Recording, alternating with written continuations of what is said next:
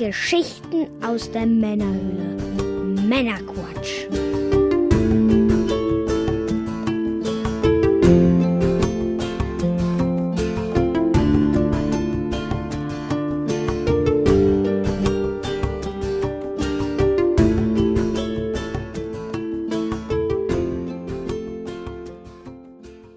Willkommen zum Männerquatsch, dem Podcast von Männern für alle.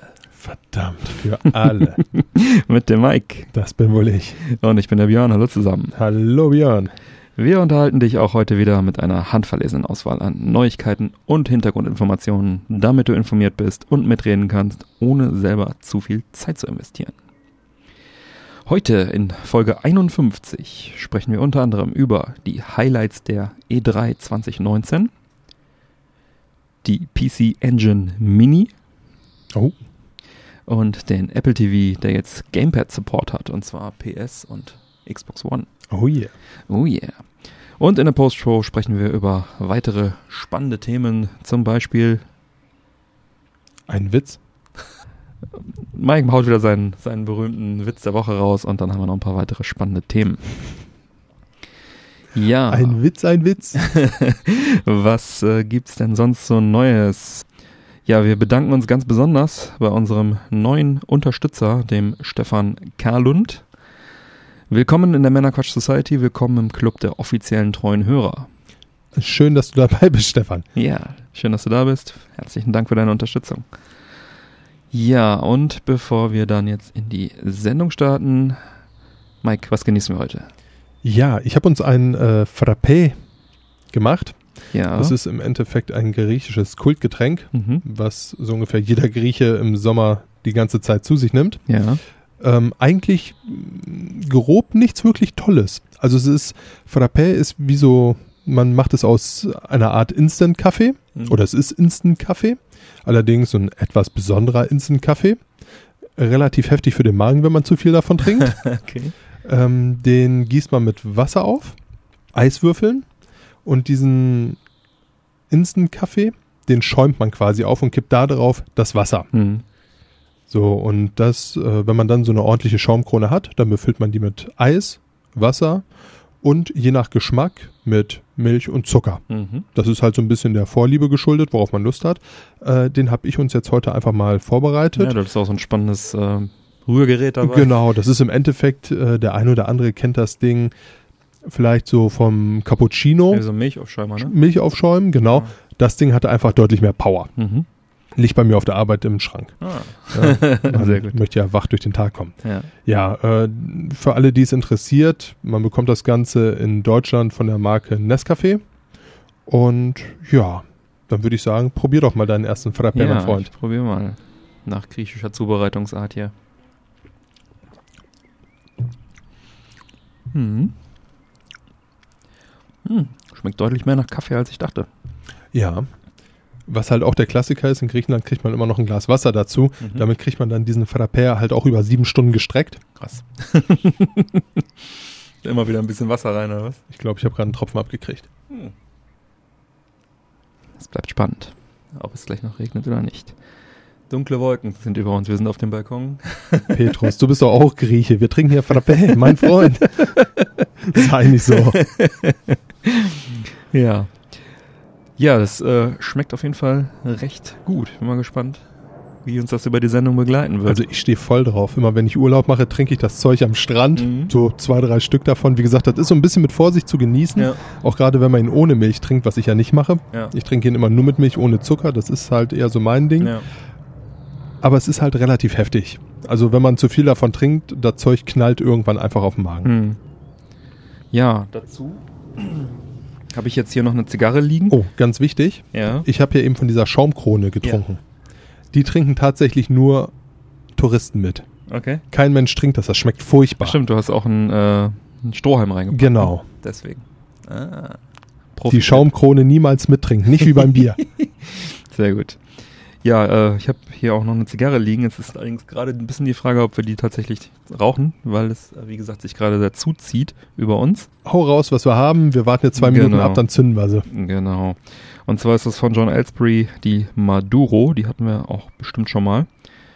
Das ist in Nicaragua. Zigarre im Perfecto-Format, Catacalo-Format, äh, so schön geschwungen, vorne und hinten ein bisschen zusammen. 100% Nicaragua-Tabak, soll cremig, süß, feine Würze haben. Und äh, durch diese Maduro-Würze, also dadurch, dass es halt ähm, länger fermentiert wurde, es halt schwarz, was aber in dem Fall nicht heißt, dass es stärker ist, sondern einfach nur geschmackvoller.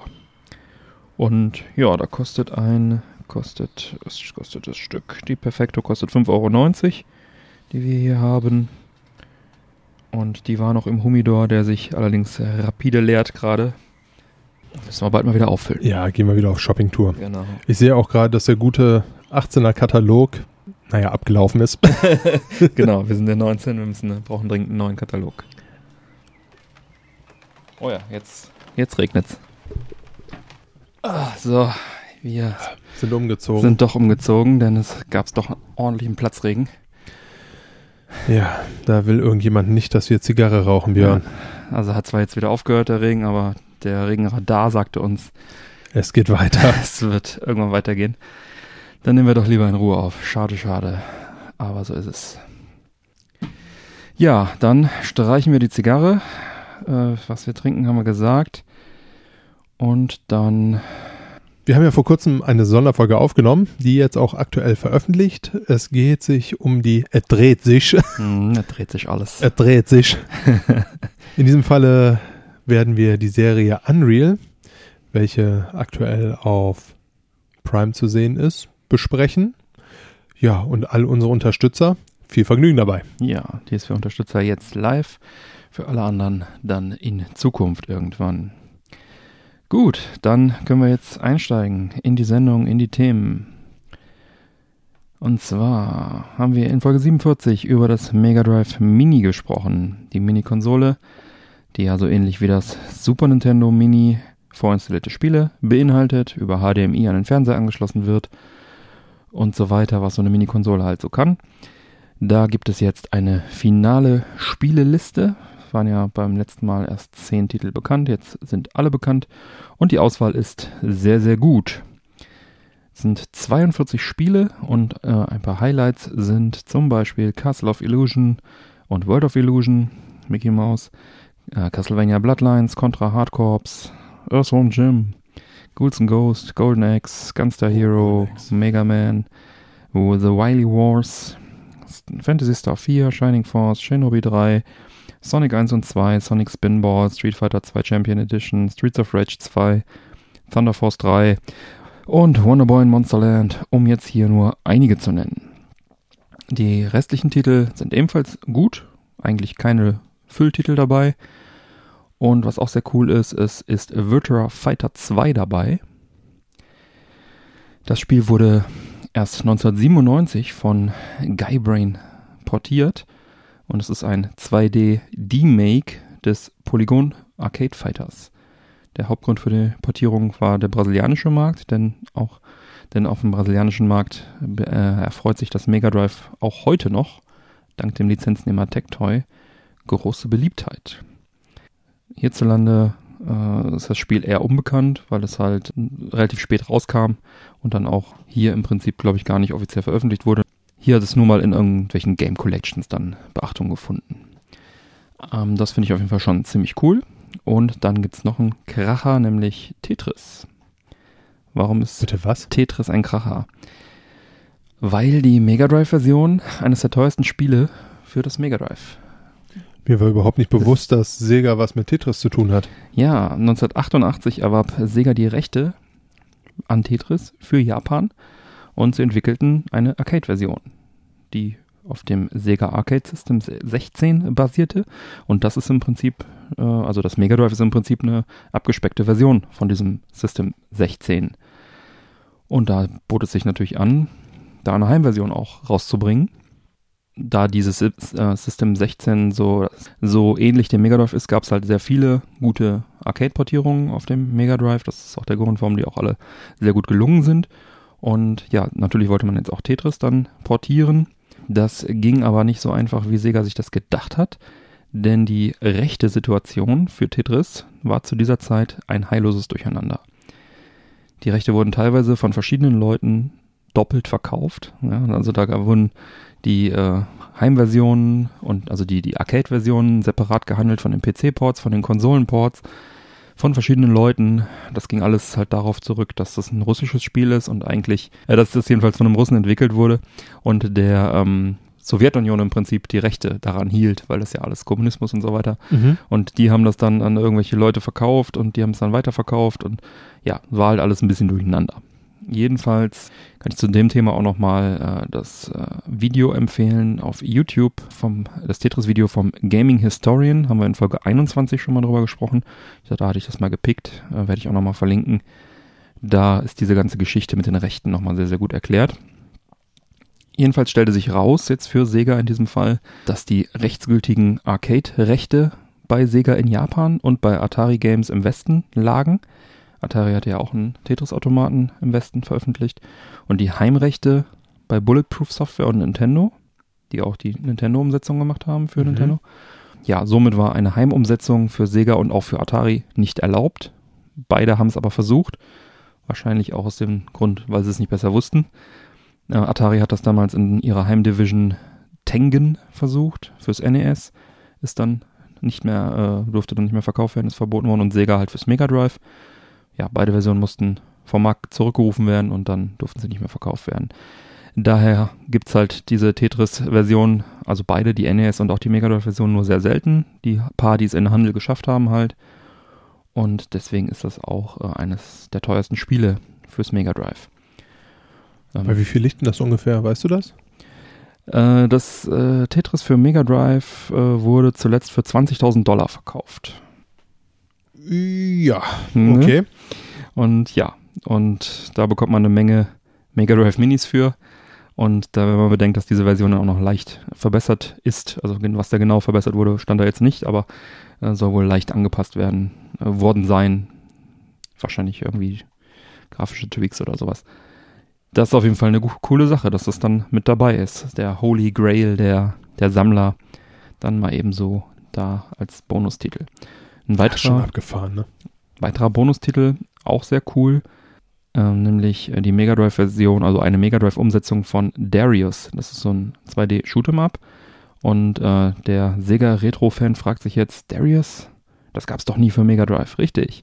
Denn M2, die Software-Schmiede, die sich um die Software für das Mega Drive Mini kümmert und die Emulation, äh, die haben das kurzerhand neu auf den Mega Drive portiert. Ja, Jetzt gibt's also eine, einen Arcade-Port von diesem Spiel für Mega Drive neu sozusagen eine offizielle Portierung. Eine inoffizielle Homebrew-Version gab es wohl schon. Damit hat der Port aber nichts zu tun.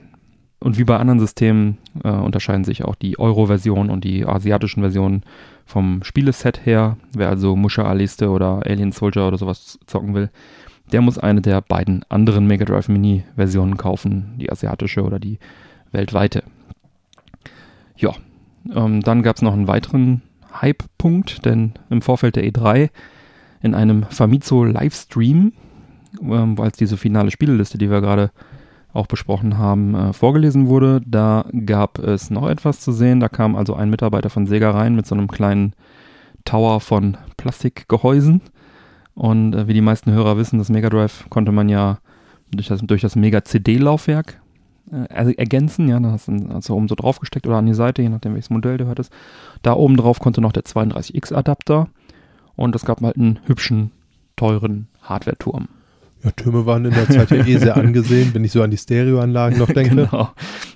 Also ähm, hat ein kleines Vermögen in den 90ern gekostet, war halt, konnte man halt so einen kleinen Turm bauen und hatte dann CD und etwas mehr Rechenpower. Und ja, der Mitarbeiter hatte in der Hand ein äh, Mini-CD und ein Mini-32X, was auf dem Mini-Mega Drive steckte. Ja, und obendrauf steckte noch ein Mini-Sonic and Nuggets-Modul, in dem ein Mini-Sonic-Modul steckte. Somit also den maximal hohen Turm in Mini-Format. Das sah schon ziemlich hammer aus. Äh, leider nur kosmetisch, also nicht funktional. Es gibt also keine Mini-CDs und kein Mini-32X, wobei das Mega Drive Mini sicherlich in der Lage wäre, diese Software auch abzuspielen. Ähm, ja, so, so ein Mock-up-Tower halt einfach so als, als Kosmetik, dass du schön einen kleinen Tower bauen kannst für zu Hause. So wollte ich das früher immer haben. genau. Ich könnte den auch einfach in echt bauen hier, wobei ich habe einen Mega Drive 2 mit Mega CD 2 und dann wird der Tower nicht so hoch, weil das daneben angesteckt wird und das äh, Mega Drive 1 CD wird da drunter gesteckt. Das, Hm. naja, wie auch immer. Ja, auf jeden Fall eine sehr lustige Sache und Sega will also das wohl einzeln verkaufen. Ich habe es auch schon im Amazon Japan, habe ich einen Screenshot von gesehen, dass es dort wohl angeboten wird. Ich habe jetzt nur leider keine Ahnung, äh, was es kosten wird. Ob es hier hinkommt, weiß ich auch nicht, aber es wäre ja schon irgendwie nett. Also ich würde da schon auch irgendwie ein paar Euro für bezahlen wollen, für so einen kleinen Mini-Tower. Ist ja irgendwie nett. Muss zugeben, diese ganze Nummer hat mich dann doch ein bisschen sehr gehypt für das Gerät. Nicht nur, dass da extrem geile Spiele drauf kommen äh, und diese, diese Bonusspiele dabei sind und noch dieser Mini-Tower, den man sich basteln kann. Vor allem auch der Fakt, dass halt M2-Software äh, die Emulation übernimmt. Die machen das halt richtig gut. Die Jungs kennen sich aus. Die haben schon in den 90er Jahren für Sega Spiele gemacht. Die haben damals Gunstar Heroes auf den Game Gear portiert. Die haben äh, Gauntlet 4 fürs Mega Drive entwickelt. Ja, letzteres lustigerweise für Atari, für Tengen. Da hatten wir eben auch schon kurz drüber gesprochen, über Tengen. Ja, und die wurden halt mit den Jahren absolute Profis, was die Emulation angeht. Die haben schon die Sega Ages-Reihe auf der PS2 umgesetzt, die Sega Vintage Collection auf der 360 und äh, Game Gear-Spiele auf der Virtual Console auf der Wii und die Sega 3D-Titel für den 3DS und noch ein paar mehr. Also die haben eine ganz gute History. Die sollten es wissen, wie es geht und die wissen es auch. Und äh, ja, das alles hypt mich doch ein wenig und so kam es, wie es kommen musste. Hab's mir vorbestellt für knappe 80 Euro, 79,99 kostet der Spaß. Kommt am 19. September raus. Ist ja eigentlich auch ein ziemlicher Klassiker, was der Preis, was den Preis angeht, ne? Ja, also, Also plus minus 10 Euro immer. ich denke, bei der Spielerauswahl kann man da schon mal zugreifen. Zwei Controller sind dabei. Ähm, bei Amazon kostet es momentan sogar nur 73 Euro, wenn man es vorbestellen möchte. Link packe ich natürlich in die Sendungsdetails auf der Webseite. Und ich glaube, das wird gut. Ja, hört sich nach Spaß an. Ja. Die Mini-Konsolen. Mhm. Auf der E3 wurde jetzt eine neue angekündigt und Mhm. zwar die PC Engine Mini. Yeah. Die PC Engine war eine 8-Bit-Konsole von NEC und Hudson aus Mhm. dem Jahre 87. Die Grafik war dank des 16-Bit-Grafikchips Mhm. entsprechend aufwendig und das CD-Add-on sorgte im Jahre 88 dann auch für Aufsehen. Erste CD-Add-on für eine Konsole. Ja, 88, da war das noch was Besonderes. tatsächlich. Ich erinnere mich, äh, ja, CDs äh, hatten tatsächlich damals einen richtigen Wert, bevor Ja. man irgendwie 2 Euro für 100 Stück Rohlinge bezahlen musste. genau. So ist es. Äh, ja, leider schaffte es die Konsole nie nach Europa und war selbst in den USA, ja, ich möchte mal sagen, ein kleiner Außenseiter. Ja. Nichtsdestotrotz genießt sie nicht zuletzt wegen der tollen Spieleauswahl Kultstatus. Mhm. Konami besitzt heute die Rechte an dem Gerät und bringt die Mini-Konsole in drei verschiedenen Varianten. Die europäische Version unter dem Namen PC Engine Core Graphics Mini. Mhm. In Nordamerika das Turbo Graphics 16 Mini.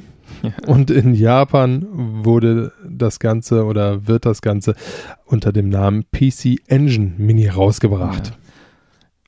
Ja, das gab super viele verschiedene Varianten auch von dem Originalding, die auch super unterschiedlich hießen und dann war das eine mit dem anderen nicht kompatibel und letztendlich äh, will man, wenn man das Originalgerät kauft, heute glaube ich einfach eine PC Engine haben.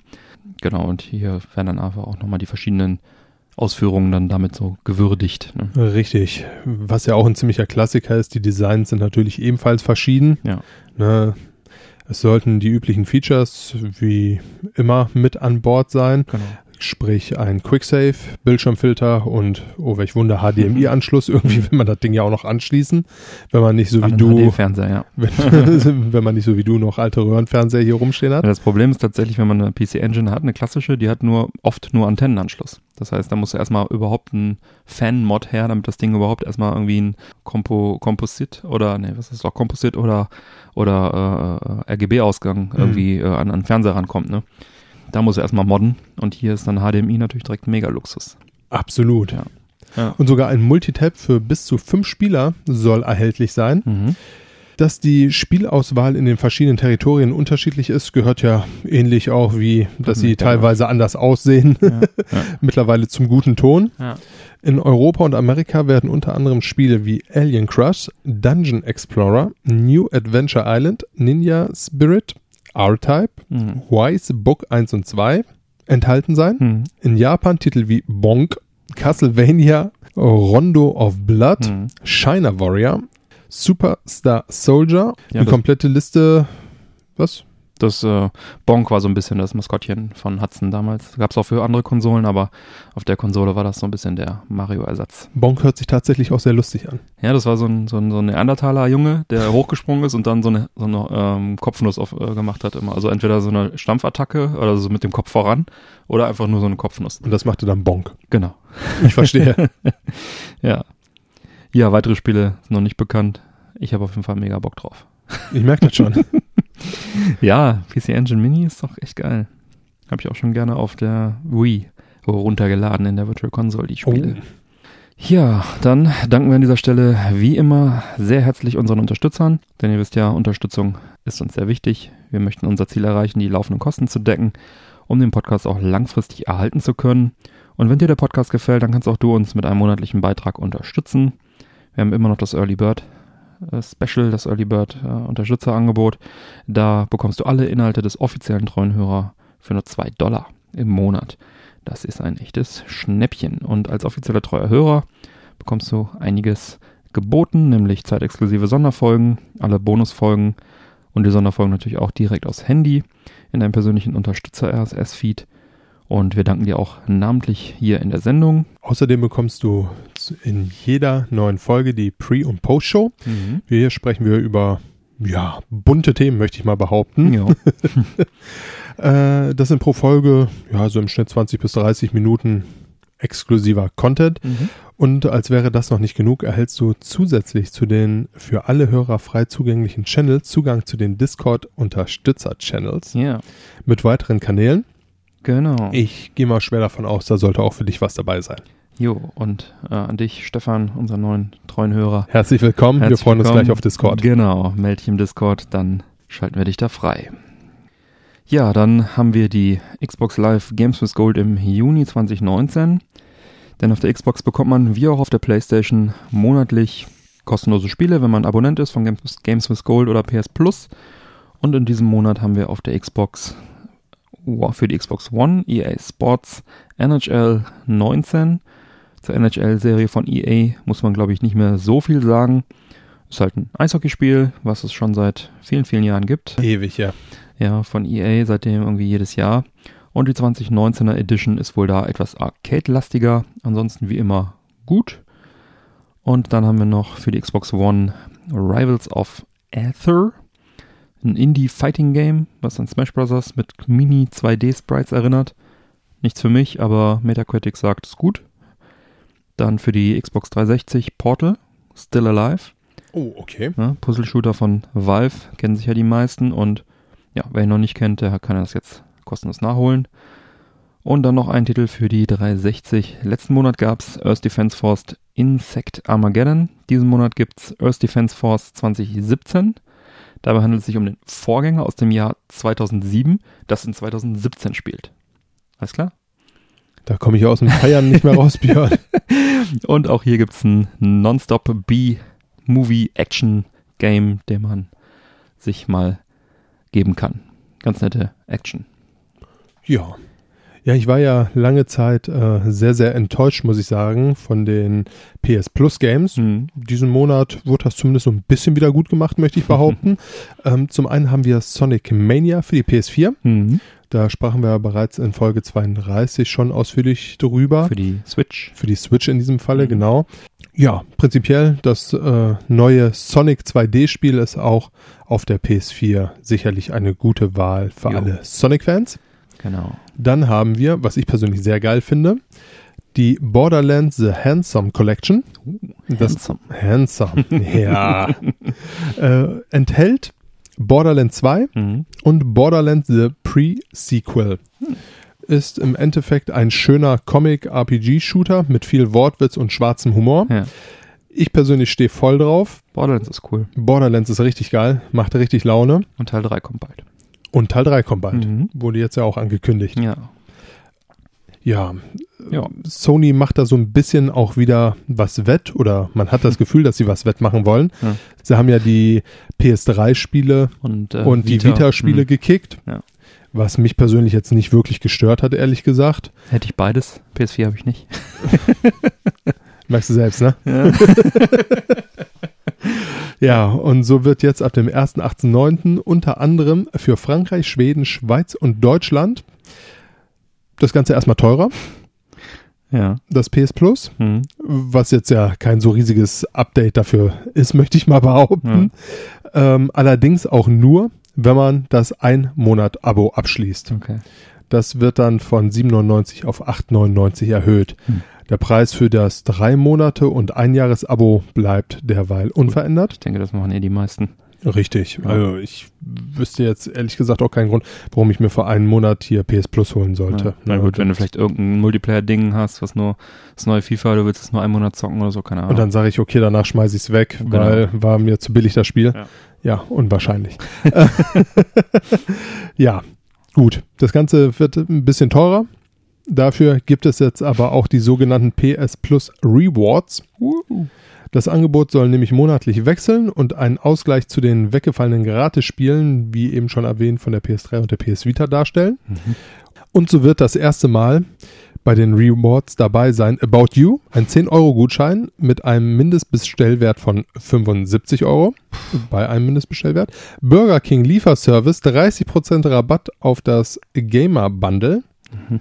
Fila, 15% Rabatt auf Schuhe, Bekleidung und Accessoires. Müller, 20% Rabatt auf TV-Serien, DVDs und Blu-rays. Und Sky Ticket, 50% Rabatt auf Sky Entertainment Ticket. Klingt Das für mich ganz so geil. ein bisschen wie diese Gutscheine, die den Amazon-Paketen beiliegen, so hier irgendwie, Ich glaube, das ist es auch so ziemlich. ne, so, so, so Angebote, die, Ah, ja, das ist halt, ich weiß gar nicht, wie nennt man das in der Fachsprache, so Mixed Marketing. hm, genau. Ne? Ah, ja. Kann man machen. Wer es mag, wer. Bock drauf hat, Ist für mich kein, kein, keine Wiedergutmachung für PS Vita-Spiele und ja, für mich schon. PS3. Aber ja, also ein riesiges Highlight, da muss man sich jetzt, glaube ich, auch nichts vormachen, ist halt auch nicht. Kriegst halt irgendwo Rabatte. Hm. Ich sag mal, wenn man nicht ganz blöd ist und äh, Burger King Lieferservice Rabatt in Google eintippt, wird man da sicherlich auch auf den ein oder anderen Rabattcode kommen. Also von daher. Ja, mit Ja. Naja, gut. Ja, bei Nintendo gibt's auch wieder was. Die haben ja auch einen Abo-Service, den Nintendo Switch Online Service. Da gibt es auch monatlich Spiele, äh, NES-Spiele momentan. Und anders als bei Games with Gold und PS Plus bleiben die auch erhalten und sind jederzeit abrufbar. Bei den vorgenannten muss man immer ziehen, damit man sie dann auch hat. Ähm, und dieses, diesen Monat dabei ist City Connection fürs NES. Das ist ein, ein Port von einem recht simplen Arcade-Spiel ähm, von Jaleco. Der Automat stammt aus 1985, der NES-Port aus 1988. Da fährt man mit einem Auto von links nach rechts und muss die Straße anmalen. ja, warum nicht? Ja, heutzutage äh, bisschen angestaubt, sage ich mal. Nicht mehr so ganz taufrisch das Ganze, aber auch kein Totalausfall. Dann haben wir Double Dragon 2 The Revenge. Oh yeah. Schön, Double Dragon geht immer. Schöner Brawler. Amen. Die Heimversion unterscheidet sich von dem Arcade-Vorbild ziemlich, denn äh, es gibt andere Level, neue Level. Und das war auch schon beim NES Mini dabei, das Spiel. Da haben wir auch mal ein Ründchen gezockt. Ja, ist eigentlich immer ganz, ganz spaßig, ganz gute Sache. Double Dragon geht immer, Koop-Mode. Und ja, dann haben wir noch Volleyball. Das gab es auch schon mal auf der Virtual Console, auf der Wii und das war auch da schon scheiße. Das braucht man nicht spielen. Sehr nicht so gut gealtert, ziemlich primitiv, spielerisch wie grafisch. Kann man sich sparen. Ja, kostenlose Spiele nehmen wir immer. Nein, nicht wirklich. Apropos kostenlose Spiele, Mike. Aber man muss ja auch nicht immer einer Meinung sein. Ach komm, so NES-Spiele, da sind schon ein paar gute dabei. Double Dragon, das schon. Ja, nicht? klar. Mario, Double Dragon, alles mögliche, nehme ich gerne. Aber ich muss ganz ehrlich sagen, jetzt hier gerade in Rückblick auf die PS Plus und Goldspiele, Hm. da war ich oftmals dieses Jahr doch tatsächlich gewillt, nicht diese zwei Klicks zu machen, Ja. um auf Download zu drücken, Ja, weil ich stimmt selbst schon. dafür zu faul war, obwohl ich es geschenkt bekommen Ja. habe. Also Ja, ja, stimmt. ein bisschen Qualität. Ja, ich sag mal so, wenn man, was kostet ein Fuffi im Jahr oder was, wenn man da zehn gute Spiele aufs Jahr hat, dann ist das schon, Ja. dann lohnt sich schon. No. Ja, was gibt's da Neues äh, von Google, Google Stadia? Google Stadia, ja. Mhm. Ich war ja total begeistert davon. Ich habe da ja, oder wir haben da ja kürzlich äh, groß drüber philosophiert. Mhm. Google Stadia, wohin geht der Weg? Wird es die Zukunft sein? Ja.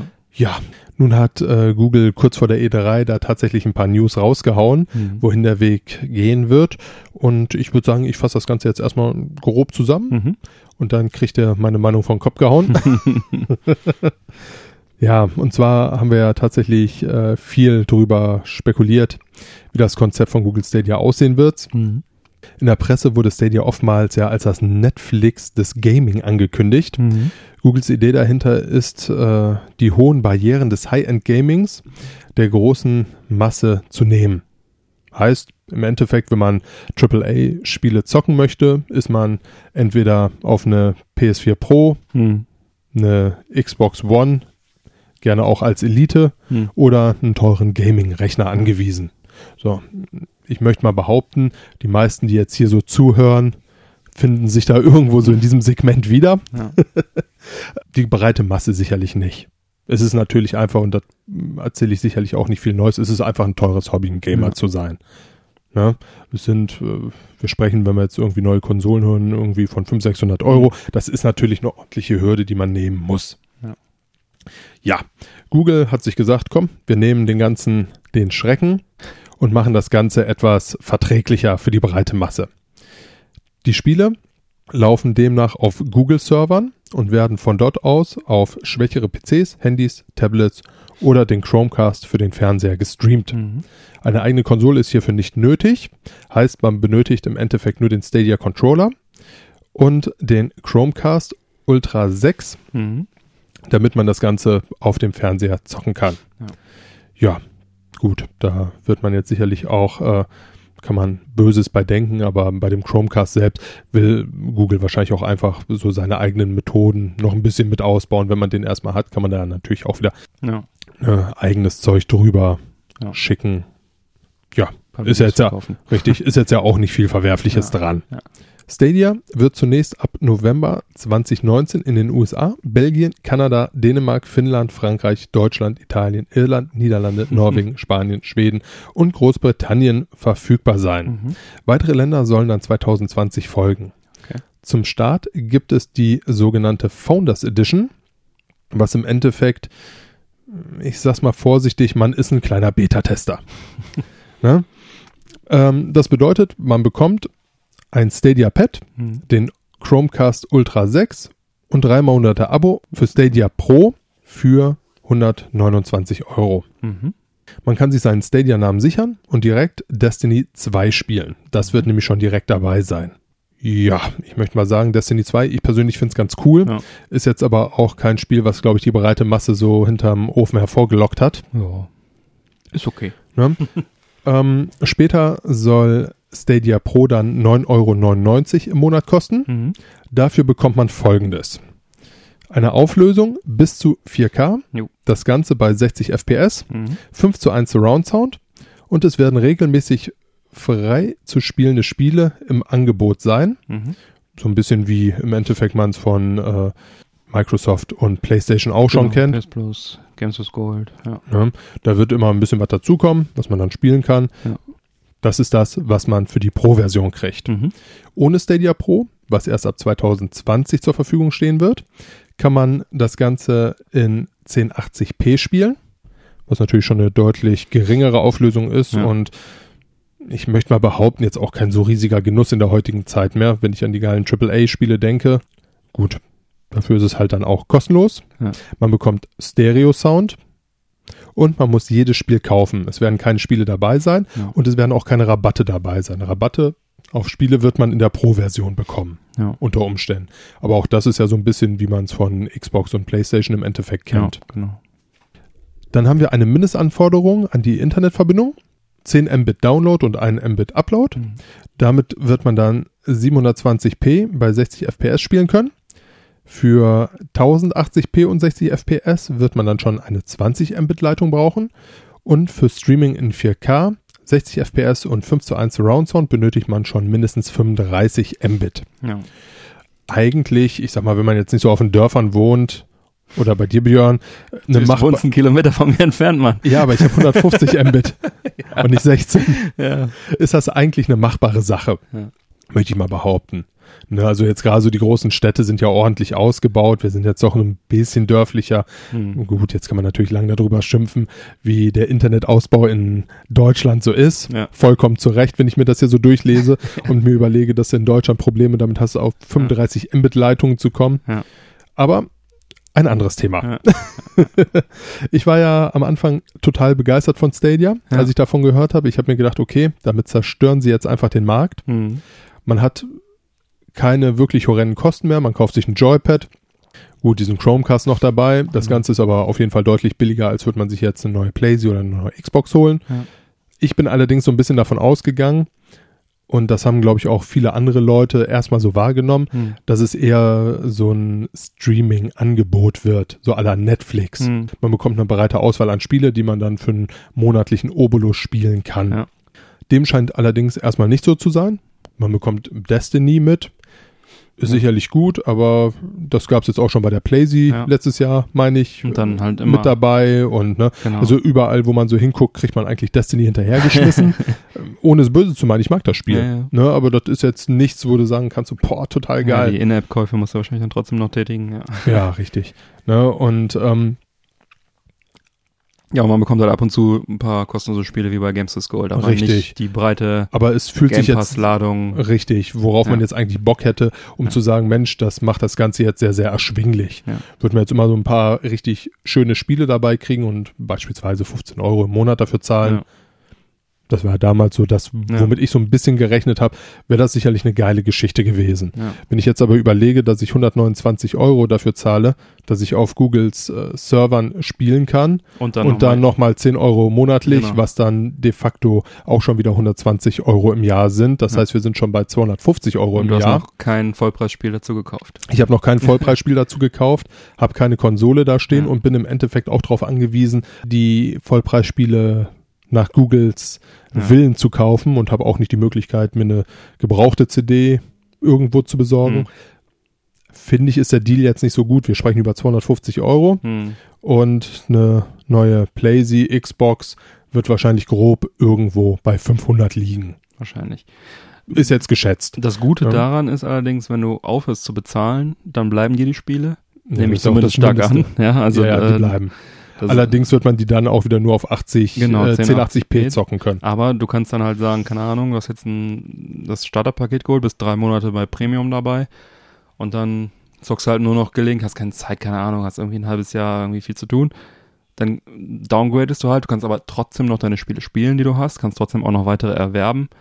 Also es ist halt nicht so, als wenn du dann gar nicht zocken könntest, wenn du nicht zahlst, ne? Also Nee, richtig. Theoretisch, wenn dir da diese 1080p Stereo reichen würden oder deine Leitung lässt eh nicht mehr zu, dann kannst du auch sagen, okay, 120 oder was, 130 Euro und dann bist du Also- erstmal done, dann ist erstmal fertig und dann kaufst du halt deine Spiele ganz normal. Also, Also von ich daher, möchte, mal, ich möchte mal behaupten, in der heutigen Zeit auf 1080p zu zocken oder noch geringer, hm, ist für den Arsch. Da hat doch keiner Bock drauf. Du hast im Schnitt, äh, kaufst du dir jetzt hier diese 4K-Glotzen, da Mhm. bildest du dann 1080p drauf ab. Das macht doch keinen Spaß. Ja, aber wenn Ja, du auf dem also- PC-Monitor streamst, die, die sind eh etwas kleiner vom Bild her oder auf dem iPad oder was weiß ich, je nachdem, was die Leute so haben, oder einen kleinen Fernseher, irgendwie, ne, weiß ich was, dann reicht 1080p vielleicht unter Umständen aus. Du musst halt den den benutzt, weil äh, zum Beispiel die Switch, auch wenn, wenn du in Tablet-Modus spielst, hast du nie mehr als 720p auf dem kleinen Bildschirm. Ja, aber ich meine, die haben ja uns jetzt den Mund mit etwas anderen Ja, ja. Spielen wässrig Das stimmt. gemacht, ne? um es vorsichtig Davon zu sagen. ausgehend ist So, das eine Enttäuschung. Sie sind, sie sind damit äh, an den Start gegangen, dass sie gesagt haben, hey, wir wollen High-End-Spiele der breiten Masse Ja. zugänglich machen. Und das tust du nicht, wenn du High-End-Spiele in 1080p anbietest für das Nippes. stimmt. Ja. Ne? Also das heißt, äh, da kannst du dann auf jeden Fall, wenn du High-End-Spiele haben möchtest, brauchst du eine anständige Leitung. Ja. Gut, machbare Sache.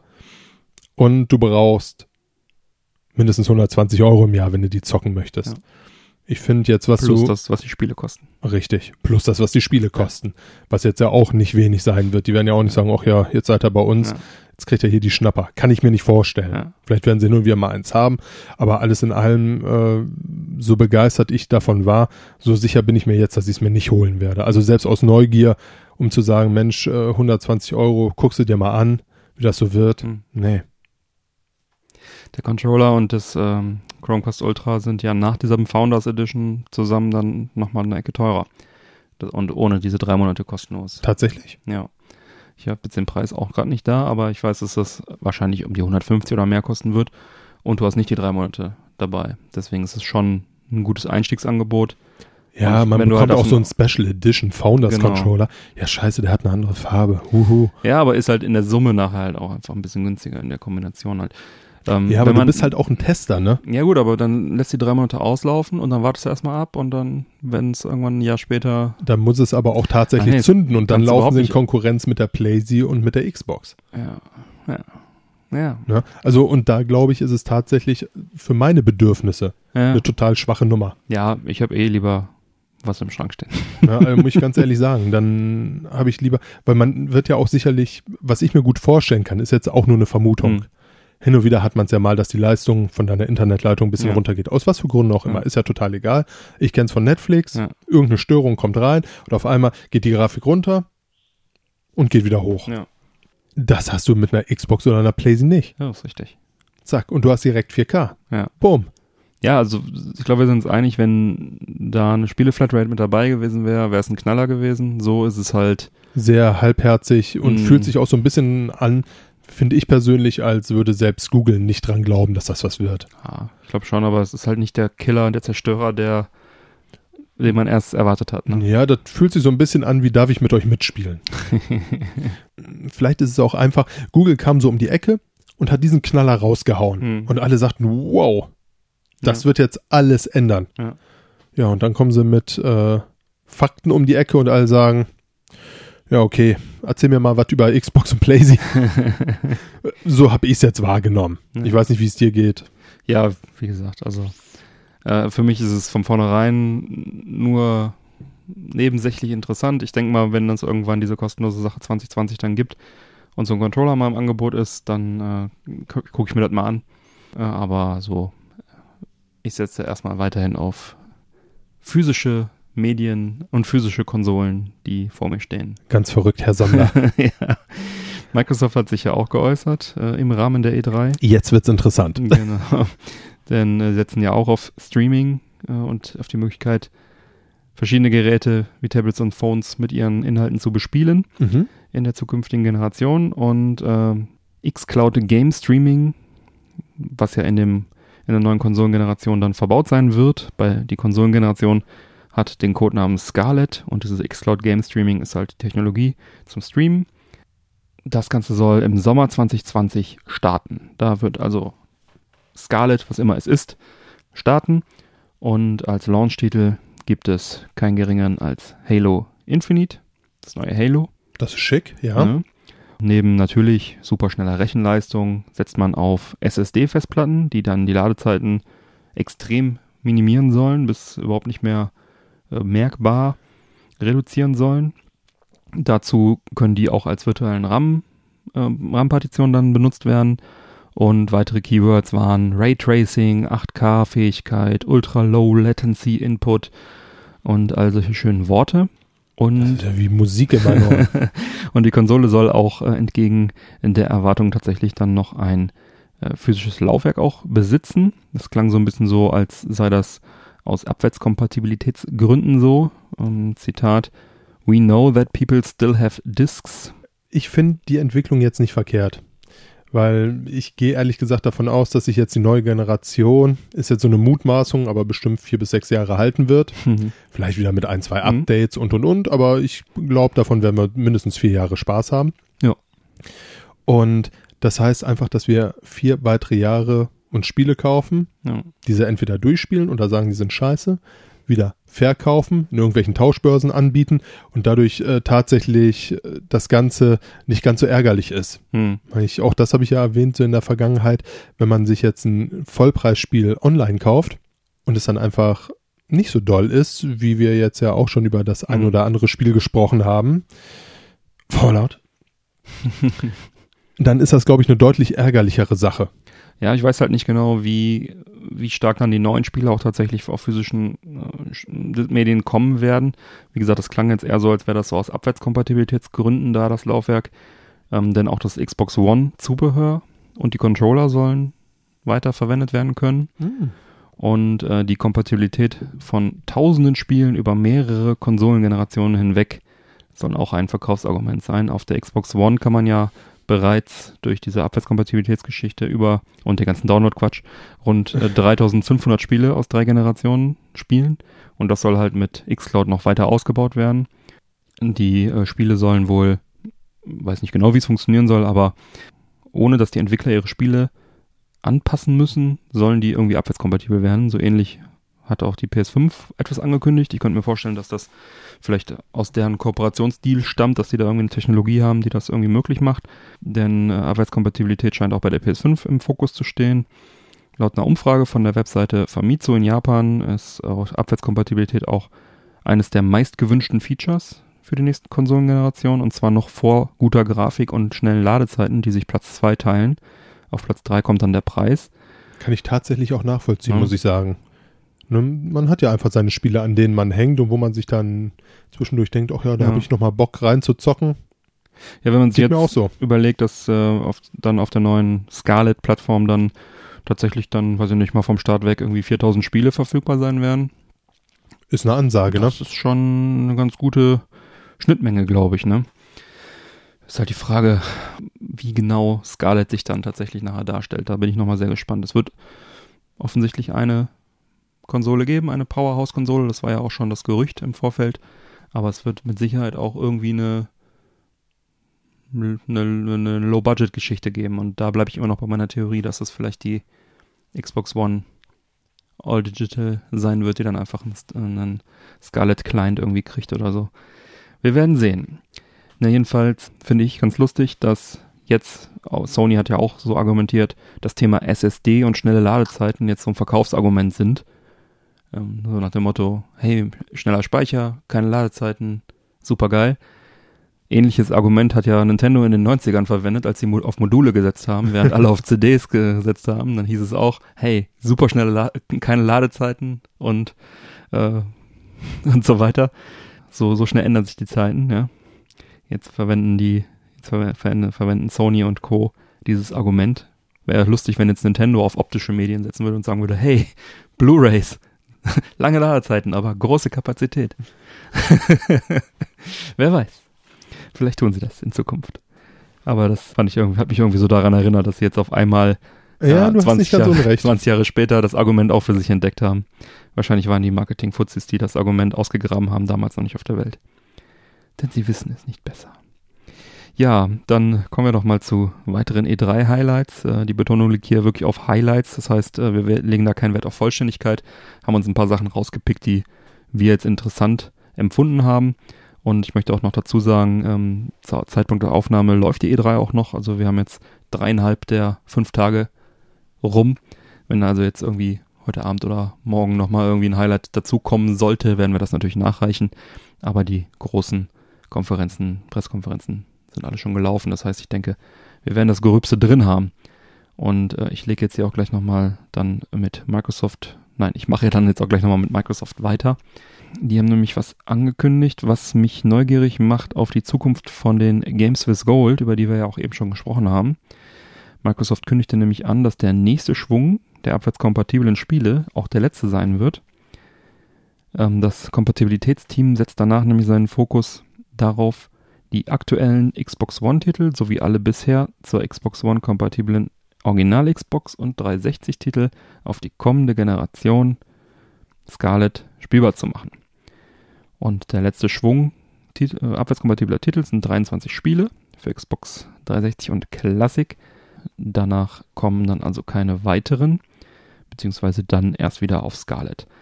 Und ich bin mal gespannt, ob wir diese 23 Titel uns dann über die nächsten Monate bei den Games with Gold aufteilen müssen oder ob es dann da doch noch irgendwie irgendwo ein paar geheime neuere gibt. Ich meine, die Xbox One oder vielleicht gibt es nur noch Xbox One-Spiele dann bei Games with Gold. Wir werden sehen, was da passieren wird. Dann gibt es jetzt auch den Neuigkeiten zum Game Pass. Den gibt es nämlich jetzt auch für den PC mit rund 100 wechselnden Spielen. Der Einführungspreis beträgt da 4 statt 10 Euro im Monat in der sogenannten Beta-Phase. Das ist doch mal fair. Damit hat Microsoft dann den Game Pass für Konsolen für 10 Euro, den für PC für 4 Euro, momentan noch für 4 Euro und dann den Ultimate Pass Ultimate Game Pass, der dann für PC und Konsolen gilt und zusätzlich noch Games with Gold enthält für 15 Euro.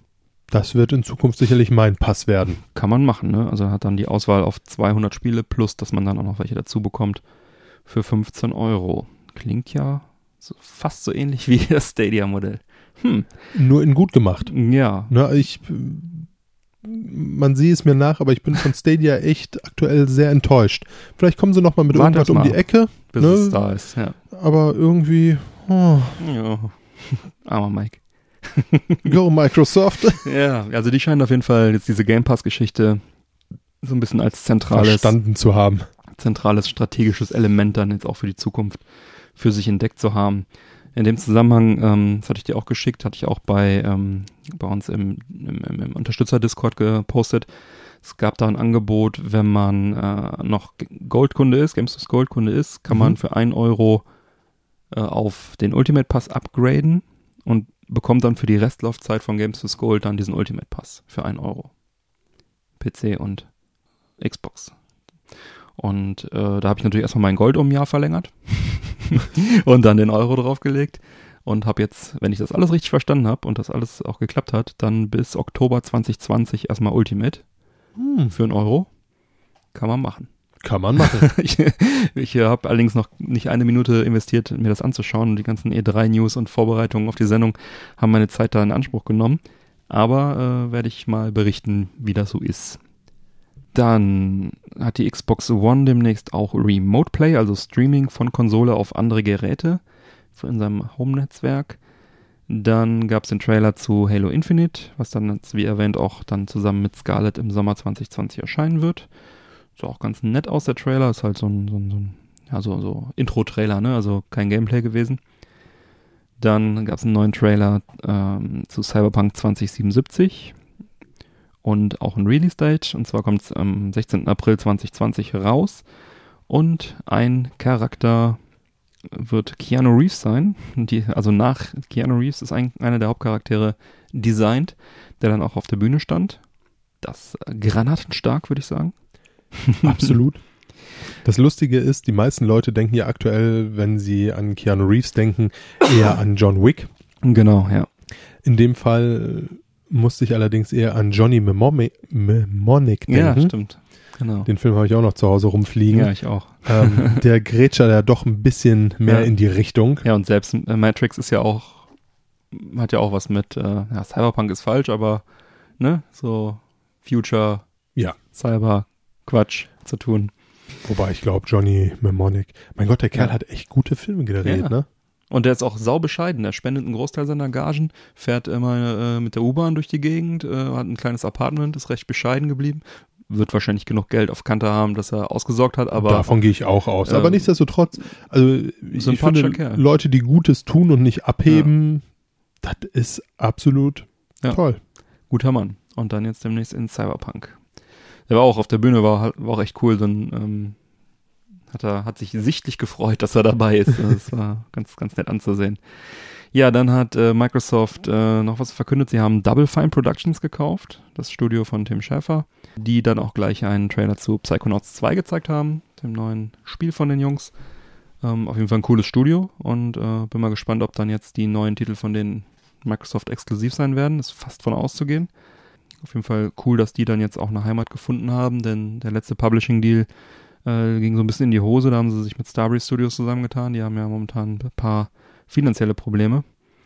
Sehr traurig, wenn man bedenkt, äh, dass ich mit denen auch mal beruflich zu tun hatte. Ähm, ja, dann wurde Elite Controller 2 vorgestellt. Ja, noch geiler, noch pro-gamiger. ich habe ja den Einser, bin sehr zufrieden damit. Und selbst der ist schon total geil. Und äh, ist natürlich jetzt auch cool, wenn man im Hinterkopf hat, dass äh, die, das Zubehör dann auch auf der Scarlett äh, kompatibel sein wird. Das heißt, kannst davon ausgehen, dass der Controller Auch abwärtskompatibel ist. genau und auch weiterhin dann äh, gut verwendbar ist. Vielleicht sind sie sogar so faul und sagen, das ist schon der Stadia-Controller, weil weil der sieht ja auch nur so einfach so ein bisschen anders aus als der äh, normale äh, Xbox One-Controller und ist ja ein guter Controller. Sony ist ja auch faul, was das angeht. Die bringen ja auch eigentlich permanent dieselben Controller raus, flanschen da mal ein kleines äh, Touchpad oben dran oder so, aber sonst ist es ja fast seit 20 Jahren unverändert, das Pad. Oh, das. Ja. äh, Nuancen, oh, ja, Nuancen. Also so, Sei nicht unfair. Also Ja. viele mögen das Playsy-Pad nicht. Ich persönlich mag es total gerne. ich finde auch das vom Vierer äh, ist, ist von der PS4 ist tatsächlich mit das beste PlayStation Pad. Bin jetzt kein Riesenfan von diesem DualShock Controller, weil das fühlte sich immer so angeflanscht aus unten an. Also du hast das äh, PS1 Pad gehabt damals Ja, und dann haben sie einfach zwei äh, Thumbsticks unten so irgendwie dran geflanscht, äh, so dran gelötet und das irgendwie bis zur PS3 fast unverändert durchgezogen. Aber auch da muss ich fairerweise sagen, auch das ist ja so eine Geschmacksfrage. Mhm. Hier diese Thumbsticks, die sind ja bei der Xbox versetzt. Ja. Quasi der Daumen oben, ne. Ja. womit man die Richtung steuert Ja. und die Waffe dann quasi da, wo er auch bei der Playsee ist. Und bei Genau. der Playsee ist der Thumbstick zum Steuern neben Genau. dem, wo man die Waffe mit steuert, Ja, quasi gleichgesetzt.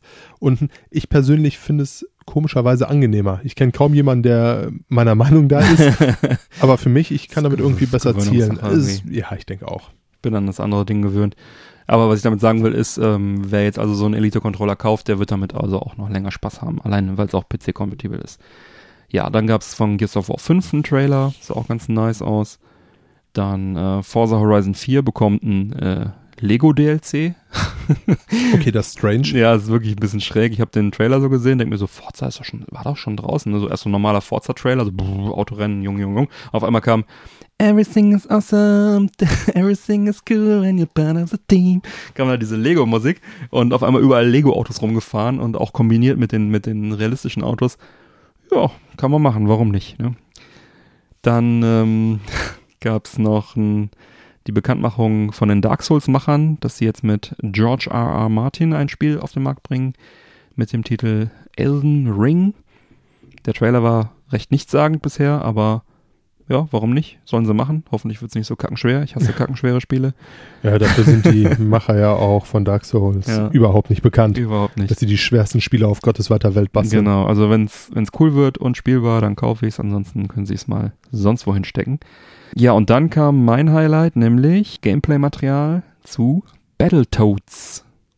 Battletoads. Battletoads von Rare, ein äh, ja, Beat'em Up, ein Brawler mit den Battletoads. Äh, in dem Fall 2,5D Comic Beat'em Up in 4K Auflösung und optisch so äh, erinnerte das so ein bisschen an Cuphead beziehungsweise Wonderboy Drankstrap, diese 70er Jahre Zeichentrick-Grafik. Richtig cool. Also sah optisch, also ich, ich mag den Stil gerne und ich fand auch das, was man dort sehen konnte, war sehr, sehr hübsch. Und das schreit nach einer Runde Couch-Koop, Mike. Das schreit danach tatsächlich. Ich bin dabei. Wenn sie mir jetzt noch eine physische Version geben, dann bin ich völlig glücklich. Ansonsten bin ich nur glücklich. Vielleicht kommt ja eine Switch-Version irgendwann. Das wäre cool. Cuphead kam ja auch auf Switch. Ja. Ja. Battletoads. Mega geil. Gab's auf dem Super Nintendo schon, auf dem NES, auf dem Game Boy und jetzt auf der Xbox. Oh, das wird ein Spaß. Ja, endlich mal bringt Rare auch ein cooles Spiel raus. Die haben ja die ganze Zeit immer nur Quatsch rausgebracht für Microsoft. Ja, dann erzähl uns doch mal, was Ubisoft so gezeigt hat auf der E E3. Ubisoft hat seinen neuen Abo-Dienst Uplay Plus vorgestellt. Das Ganze für 14,99 im Monat kann man hier auf über 100 Spiele sowie sämtliche DLCs zugreifen. Verfügbare Titel werden zum Beispiel Anno 1800, Rainbow. Six Siege, aber auch kommende Spiele wie das frisch angekündigte Watch Dogs Legend, okay, das ist geil, Mhm. oder auch Klassiker wie Prince of Persia Classic sein. Mhm. Der Service wird am 3. September 19 starten. Interessant ist, ab 2020 wird Uplay Plus für Google Stadia eingebunden. Mhm. Somit habt ihr Google Streaming Dienst Zugriff auf die in dem Abo enthaltenen Spiele. Nice. Okay, das wertet das Ganze wieder ein bisschen auf, Ja, aber auch Ja. nur ein bisschen. die machen auch mit. Die machen halt auch mit. Ubisoft Game Pass kann man sagen, für ein bisschen, bisschen mehr Geld, aber Ja, ich finde halt äh, diese Entwicklung im Moment so ein bisschen gefährlich. Wenn Mhm. du, ich meine, wie viele Game Pässe möchtest du nachher am Laufen haben? ich glaube ganz ehrlich, du wirst wahrscheinlich irgendwie äh, die so aufstacken, irgendwann mal, bis du zu deinem monatlichen Gaming-Budget kommst, ja, keine Ahnung, äh, du sagst, du gibst im Monat 100 Euro für Gaming-Kram aus, dann holst du dir, keine Ahnung, drei, vier solche Pässe, ja, und äh, wenn dann irgendwie woanders ein Spiel drin ist, was du gerne zocken willst, dann machst, lässt du einen mal auslaufen und wechselst, also im Prinzip wie bei diesen Netflix-Geschichten.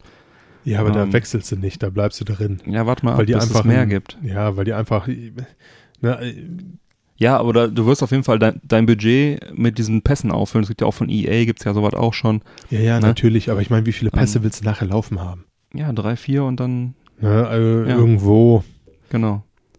Vielleicht kombinieren die sich ja auch untereinander, wie du siehst, das Uplay kombiniert sich dann mit, mit, mit Stadia. Ja, ja. Vielleicht gibt's auch irgendwelche, die dann bei, bei, bei Scarlett dann irgendwie, oder vielleicht werden die auch bei Scarlett mitmachen. Weiß man ja nicht. Ist ja noch nicht angekündigt. ja.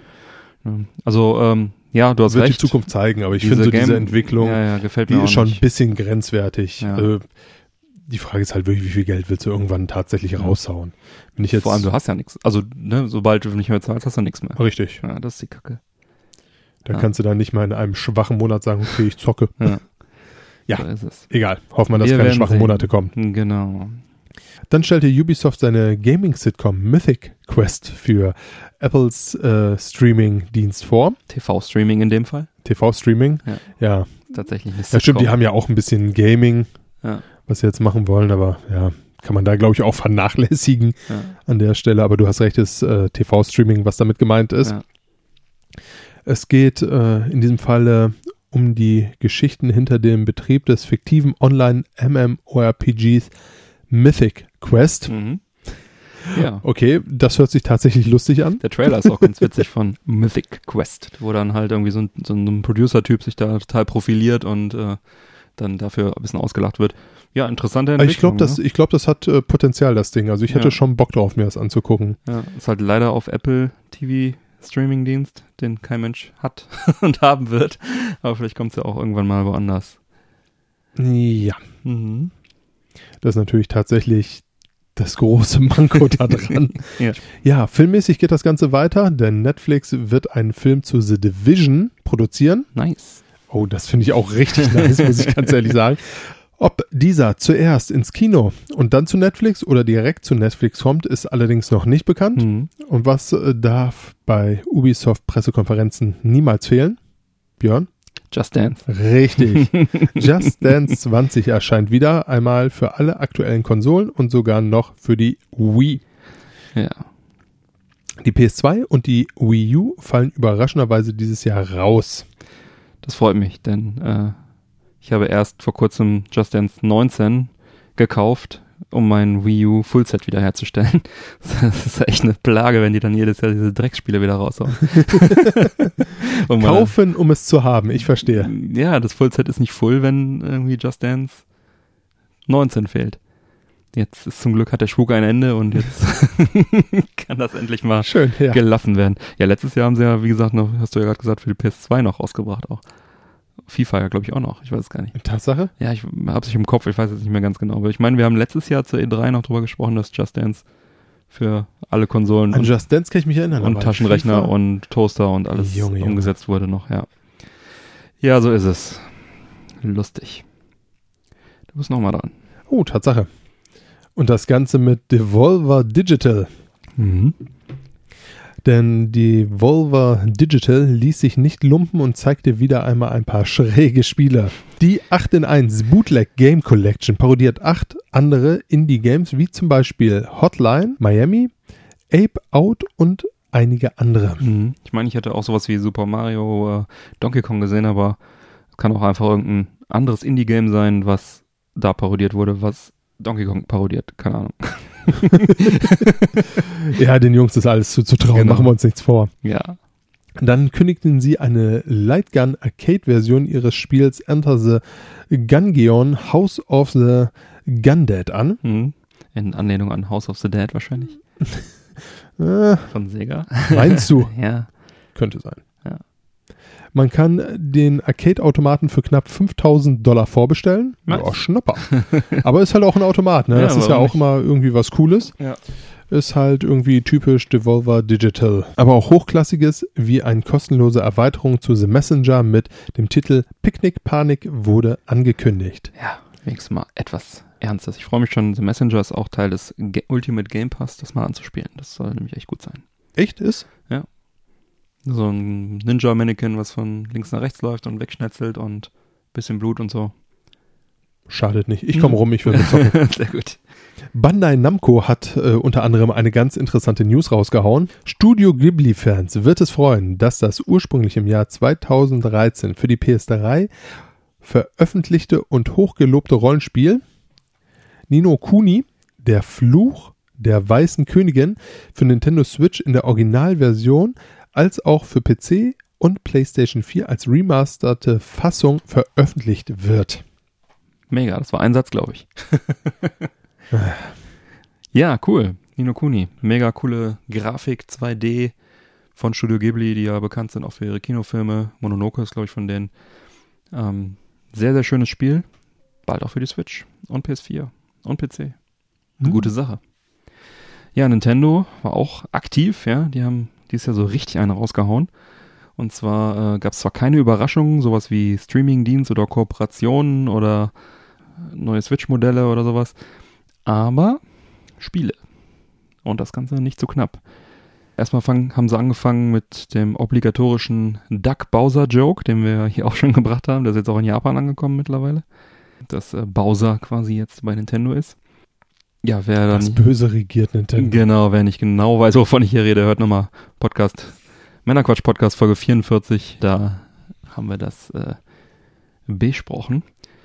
Dann gab's äh, No More Heroes 3, entwickelt von Suda51 Studio Grasshopper. Wurde angekündigt. Sehr cool, ja, ein echtes No More Heroes 3. Dann äh, gab's mehr bewegte Bilder zu Legend of Zelda Link's Awakening, was ja auch demnächst erscheint. Bin immer noch ein bisschen zwiegespalten, ob ich dem Spiel nochmal eine Chance geben soll. Ist ja ein äh, Remake von dem Gameboy-Teil. Dem bin ich nie so richtig warm geworden. Dann doch lieber Link to the Past gespielt. Und das Ganze ist ja auch, glaube ich, fast zum Vollpreis. Also ich glaube 49 äh, Euro soll es kosten. Aber es gibt eine schöne Special Edition mit einer Steelbook in Gameboy-Form. Naja, mal sehen. Ja, ob ich's mal sehen, ob ich's kaufe und mal sehen, ob ich's spiele. das sind ja immer zwei Paar Schuhe. Ja. Ja, dann gab's neue Trailer zu Pokémon Sword and Shield und Dragon Quest 11 Streiter des Schicksals. Beides für mich eher uninteressant, wobei Pokémon ist schon cool, aber naja, ich habe schon so oft Pokémon-Spiele angefangen und so nach 10 bis 15 Stunden habe ich einfach wieder aufgehört, weil mich dann doch so die Langzeitmotivation verlassen hat. Irgendwann ist da einfach die, die Luft raus, ne? Dieses Collect them all Ding war nie so spannend für mich. Zumindest bei virtuellen Pokémons, ne? Bei Retro-Spielen sieht das schon wieder anders aus. Ja, Ja, aber ich verstehe dich da schon. Das ist ja, Ja. wirklich so ein Fass ohne Boden. Ne? Ja, es ist, äh, ist immer nett, macht immer Spaß, äh, da seine, seine Viecher aufzuleveln, aber halt irgendwann rennst du nur noch rum und machst die ganze Zeit Kämpfe und ja, hat äh, bis jetzt mich noch nicht so abschließend gepackt. Vielleicht nochmal auf der Switch probieren. Mal sehen.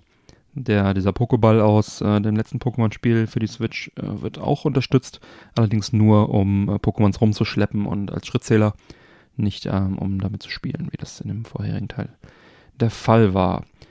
Dann gab es auch neues Gameplay-Material von äh, Astral Chain. Das ist von Platinum Games, die Bayonetta-Macher. Schönes Third-Person-Action-Game. Da hätte ich echt mal Bock drauf. Das sah ziemlich gut aus. Das wird bestimmt gut. Kommt auch schon bald auf den Markt, kurz nach der Gamescom. Und ja, ähnliches gilt für Fire Emblem Three Houses. Auch schon längst vorbestellt. In der Limited Edition. Zweimal. Okay. ist auf jeden Fall äh, gekauft. Ähm, vernünftiges Fire Emblem für die Switch. Wer kann da Nein sagen? Also ich nicht. Gleich zweimal nicht. Da gab es auf Eine jeden Fall auch doppelte neues, Verneinlichkeit. Genau. Da gab es auf jeden Fall auch neue Bilder zu und im Treehouse wurde da ein bisschen Gameplay gezeigt und ist gekauft.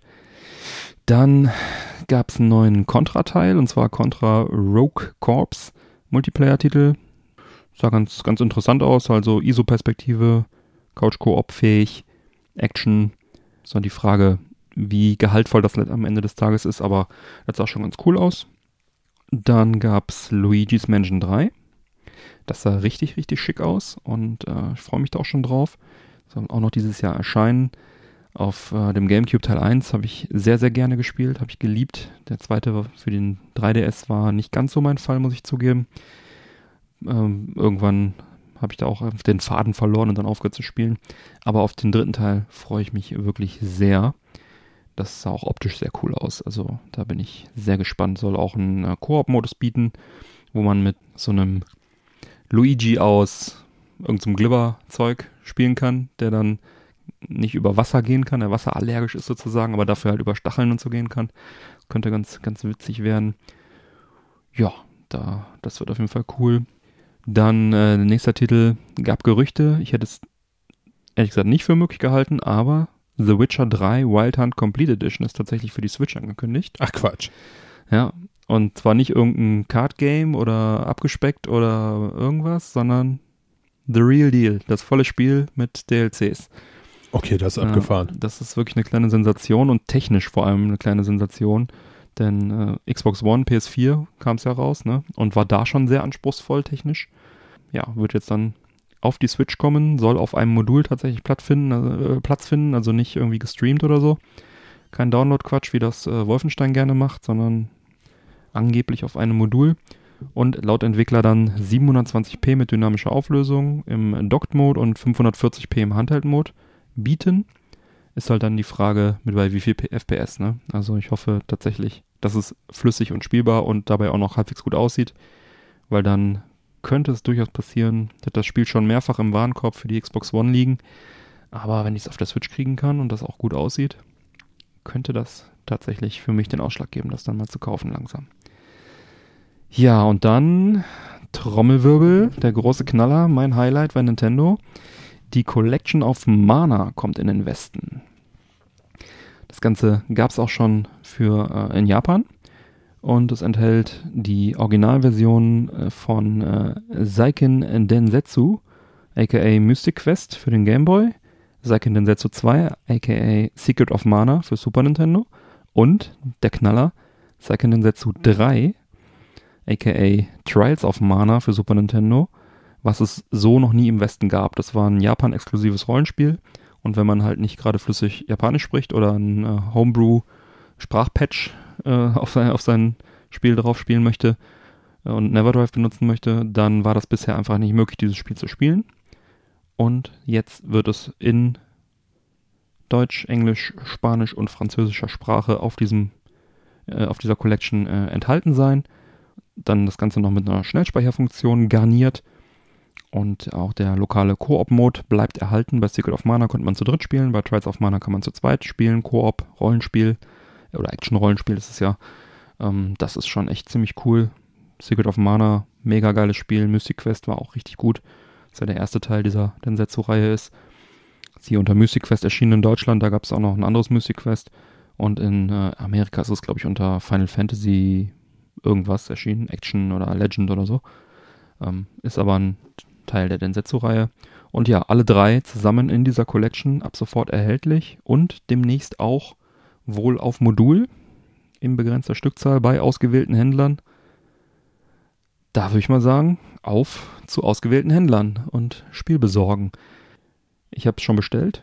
Die Aussicht, das Ding auf Modul zu haben für die Switch, hat meinen Triggerfinger in Wallung versetzt. Hier, mein Geld. genau. Shut up and take my money. Tatsächlich, ja. Ich habe zwar auch schon das Super Nintendo Originalmodul in OVP hier stehen, aber wie gesagt, in Japanisch äh, macht das relativ wenig Sinn, das zu spielen. Und äh, diesen Klassiker wollte ich dann doch. Hat dich aber auch nicht davon abgehalten, es zu kaufen, ne? Natürlich nicht. Macht keinen Sinn, ja, hier, nimm mal Geld, komm. Ja, erstmal erstmal in den Schrank stellen ne? und dann spielen, das haben wir ja eben gelernt, ne? Ja, ja. Das zu kaufen und zu spielen, das sind immer zwei Paar Schuhe. Ja, Nee, ist auch sinnvoll, da zu unterscheiden. auf jeden Fall, sollte man tun, ist gesünder. ja, und dieses Junge, ähm. Trials of Mana, also der, der dritte Teil, der soll dann auch tatsächlich noch ein Remake bekommen, 2020, in zeitgemäßer Grafik. Ähm, ich fange dann jetzt erstmal mit dem Super Nintendo-Teil an, da warte ich seit 20 Jahren drauf. Und äh, schauen wir mal, ob das äh, Remake dann für mich interessant ist, weil ich sag mal so, wie soll ich den, äh, den Charme eines Remakes genießen können, wenn ich das Original noch nicht genossen habe, ne? Da gebe ich dir recht. Ja. So, das war ein Highlight für mich. Wie gesagt, es gab schon in Japan. Ich hatte eigentlich die Hoffnung schon verloren, dass das tatsächlich mal in den Westen kommt, weil die halt den dritten Teil dann auch komplett äh, lokalisieren müssen. Äh, haben sie gemacht, finde ich gut. Ja, in Folge 45 haben wir über Panzer Dragon gesprochen, 1 und 2, dass da Remakes geben wird. Teil 1 ist jetzt auch für die Switch angekündigt. Trailer gab es. Ähm, da war ja in unserer News noch nicht bekannt, für welche Systeme und wann Mhm. und so weiter. Und äh, kommt auf jeden Fall auch für die Switch und der Trailer sah auch ganz nett aus. Ich hatte ganz kurz gehofft, als ich so die ersten Trailer, den, den Drachen da langfliegen gesehen habe, bevor der Titel eingeblendet war, dass es vielleicht dann sich um Panzer Dragon Saga für die Switch handeln würde. Das wäre der Knaller gewesen. Das hätte vielleicht noch Secret of Mana getoppt, aber dem war leider nicht so. Wie deine Augen gerade leuchten, während du das erzählst. naja, wir, wir, warten mal ab. Vielleicht kriegt Sega noch die Kurve und gibt dann den Saga-Teil auch noch in Auftrag. Ja, und dann gab es noch die Meldung, Animal Crossing wurde verschoben auf äh, März 2020. Äh, ist mir persönlich jetzt eher Schnuppe, aber es wird ja heiß erwartet, das Spiel von vielen Menschen. Ich habe auch gehört, dass der Aktienkurs von Nintendo daraufhin erstmal eingebrochen ist. Hm, naja. Ähm, dann gab es noch einen Trailer, in dem Donkey Kong und seine Bande in einem Baumhaus saßen. Und dann dachte ich mir erst so, ja, cool, vielleicht ein neues Donkey Kong-Spiel. Also so ein Render-Trailer im Prinzip. Dann äh, sah man so ein Puzzleteil ins Bild fliegen und dann äh, die Umrisse von Banjo, von Banjo Kazooie. Mhm. So ein Schatten. Dachte ich mir, oh, geil, die Gerüchte sind wahr, neues Banjo, vielleicht ein neues äh, Banjo-Kazooie für, für, für Switch. Wie geil wäre das denn? Vielleicht Banjo 3. Ja, das ist der dritte Teil im Prinzip, der angekündigt wurde, aber nie erschienen ist. Denn es gab ja Banjo-Kazooie auf dem N64, Banjo-Tooie.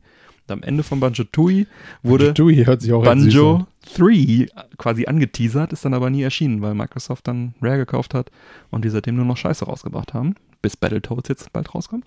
Ja, und ähm, dann wurde leider meine meine Euphorie gebremst, indem die Ankündigung kam, hey, Banjo-Kazooie, jetzt neuer Charakter für Smash Bros. Ultimate. Und ich so, buh. naja. Warum seid ihr nur so zu mir? Echt, ey. Ich hoffe für sie, dass sie das nochmal irgendwann wieder gerade biegen und dann tatsächlich das mal irgendwann ankündigen. Ja, also es gab auch noch eine Menge andere Smash-Charaktere, aber die gehen mir mittlerweile echt am Arsch vorbei. Es gibt irgendwie mittlerweile 100 Smash-Charaktere. Smash Bros. ist zwar ein gutes Spiel, aber man kann es auch übertreiben. Hört, ja. hört auf damit. Bringt lieber Banjo 3. Und ganz zum Schluss gab es dann noch einen Teaser zu einem Zelda-Spiel in Breath of the Wild Grafik. Mhm. Und dann dachte ich mir wieder so, hey cool, DLC für Breath of the Wild. Warum nicht? Aber auch hier weit gefehlt, denn Nintendo wollte uns eigentlich nur mitteilen, dass, Überraschung, ein neues Zelda sich in der Entwicklung befindet.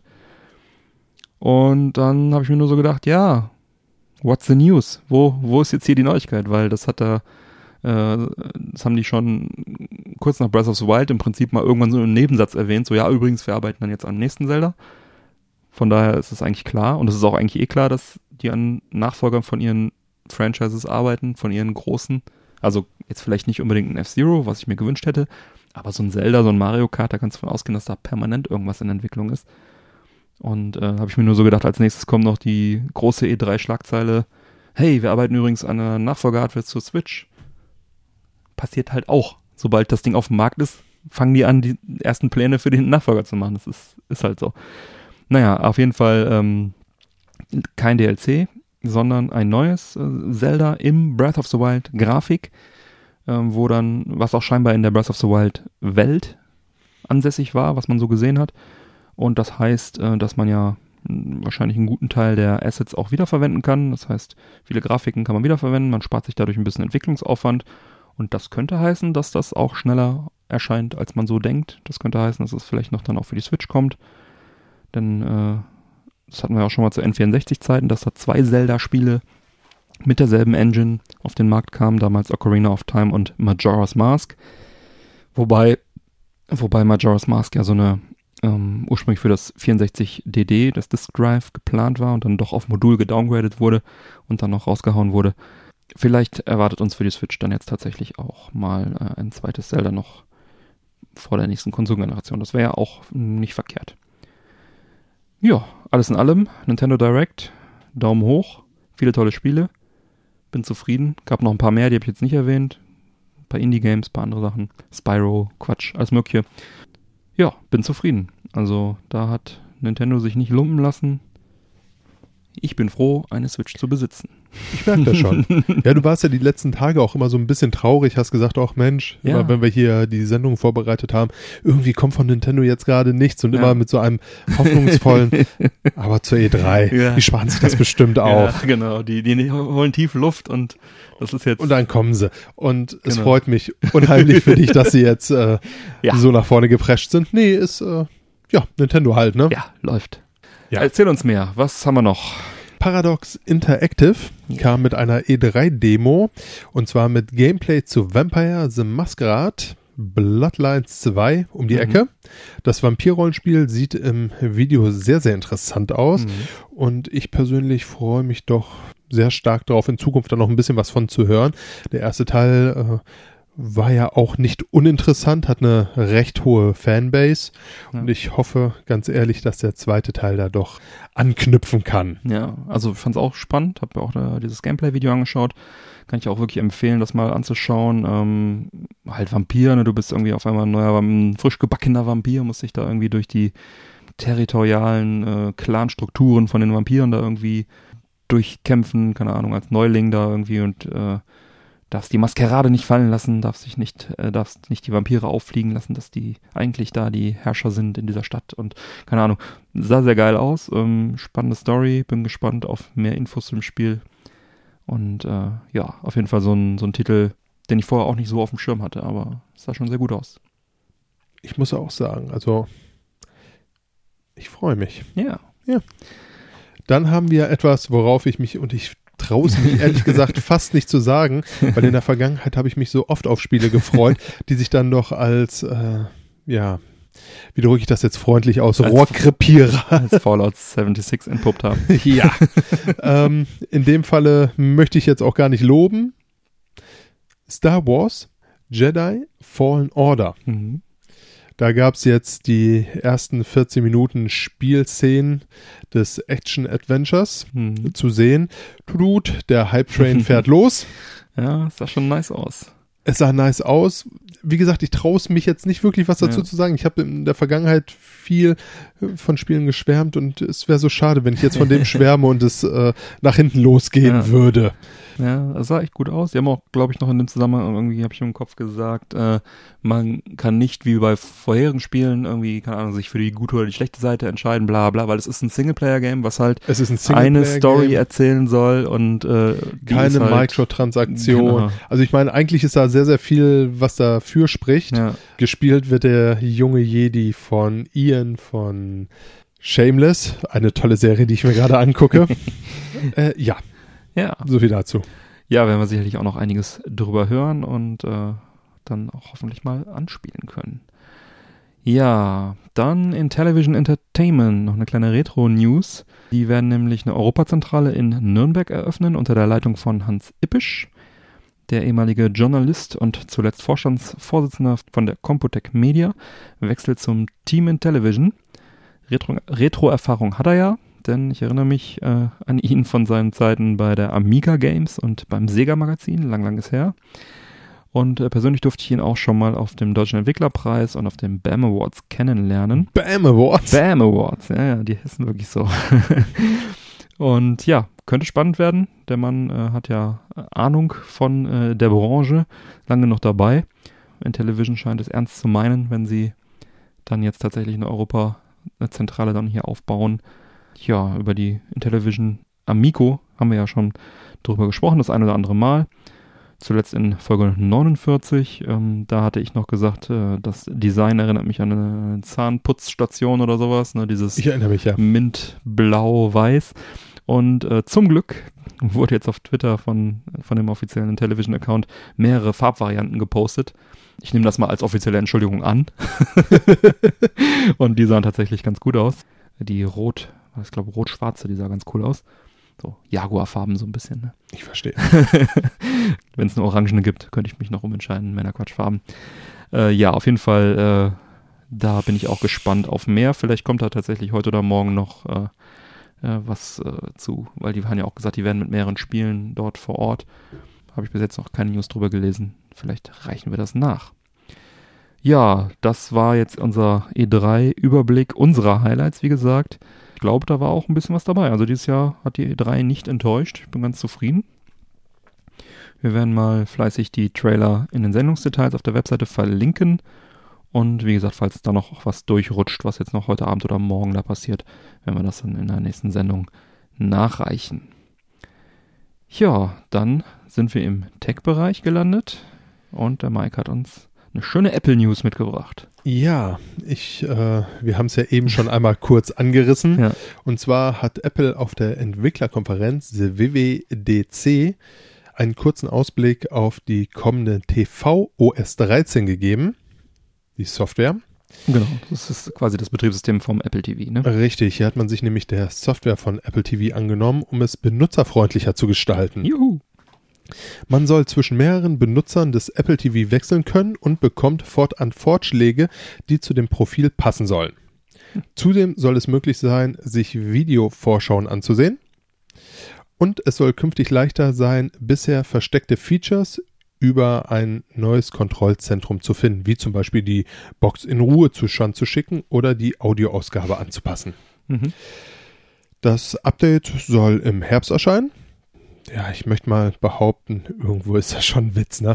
Also, Apple war ja immer dafür bekannt, dass sie so unglaublich benutzerfreundlich sind. Hm. Steve Jobs, it just works, dafür Ja. waren sie bekannt. Ja. Es soll einfach sein, es soll intuitiv sein, es soll funktionieren. Aber man kann es immer noch besser machen. Man kann es immer noch Es besser ist machen. schon, ist schon richtig geil, aber man kann es immer noch besser machen. Du hast es nur falsch verstanden. Entschuldigung. ähm, all diese neuen Features kommen mir sehr bekannt von Apple und Amazon vor. Äh, ich möchte mal behaupten, dieses Leben. meinst du? Netflix, ja. Ja. Ja, bei Amazon stimmt. Da hast du jetzt nicht mehrere Accounts. Ja. Es ist ja immer so an den riesigen Account gebunden. Aber bei Netflix hast du das Ganze. Und ich möchte mal behaupten, die Jungs benutzen das jetzt auch schon seit ein paar Tagen. Ja, ich glaube, es kommt eher aus der iPad-Richtung, wo halt viele Nutzer sich gewünscht haben, tatsächlich mehrere Accounts anzulegen. Wenn du halt so ein iPad in der Familie, Familie rumfliegen hast, dass dann, keine Ahnung, die Frau hat dann ihr Profil drauf mit ihren Büchern und ihren Filmen oder Serien und so weiter und so weiter. Daher kommt das, glaube ich. äh, Und dann haben sie gesagt, machen wir es auch für Apple TV. Ich glaube nicht, dass die überhaupt äh, so, weil das Netflix ist ja eigentlich kein Konkurrenzprodukt, weil Apple TV ist ja eine wie Fire OS, äh, Firebox, äh, wie heißt das, Fire TV Box oder Stick, ähm, ist ja einfach nur eine Hardware, wo verschiedene Apps drauf laufen. Ja. Ja, aber irgendwie, es wirkt schon komisch, für mich zumindest. Ja. Ne? Ähm, normalerweise wartest du bei Apple ja immer darauf, dass sie mit so riesigen Innovationen um die Ecke kommen. Ja, ich will jetzt auch nicht zu viel haten, aber Dann äh, lass. das ist jetzt kein Highlight, womit man um die Ecke kommt. Okay. Ne? So, ein längst fälliges Update. Ja. So. Jetzt kommen wir nämlich zu dem wirklich interessanten, schönen und eigentlich auch wirklich nennenswerten Feature, was aus dem Hause Apple kommt. Es wird nämlich künftig auf dem Apple TV möglich sein, die populären Game Controller der beiden großen Konsolenhersteller nutzen zu können. Sowohl das Xbox One Gamepad als auch das DualShock Controller, den DualShock Controller der PlayStation werden mit dem Update für den Apple TV, das iPhone und das iPad nutzbar sein. Nice. Bumm. Das Mhm. ist doch mal richtig geil.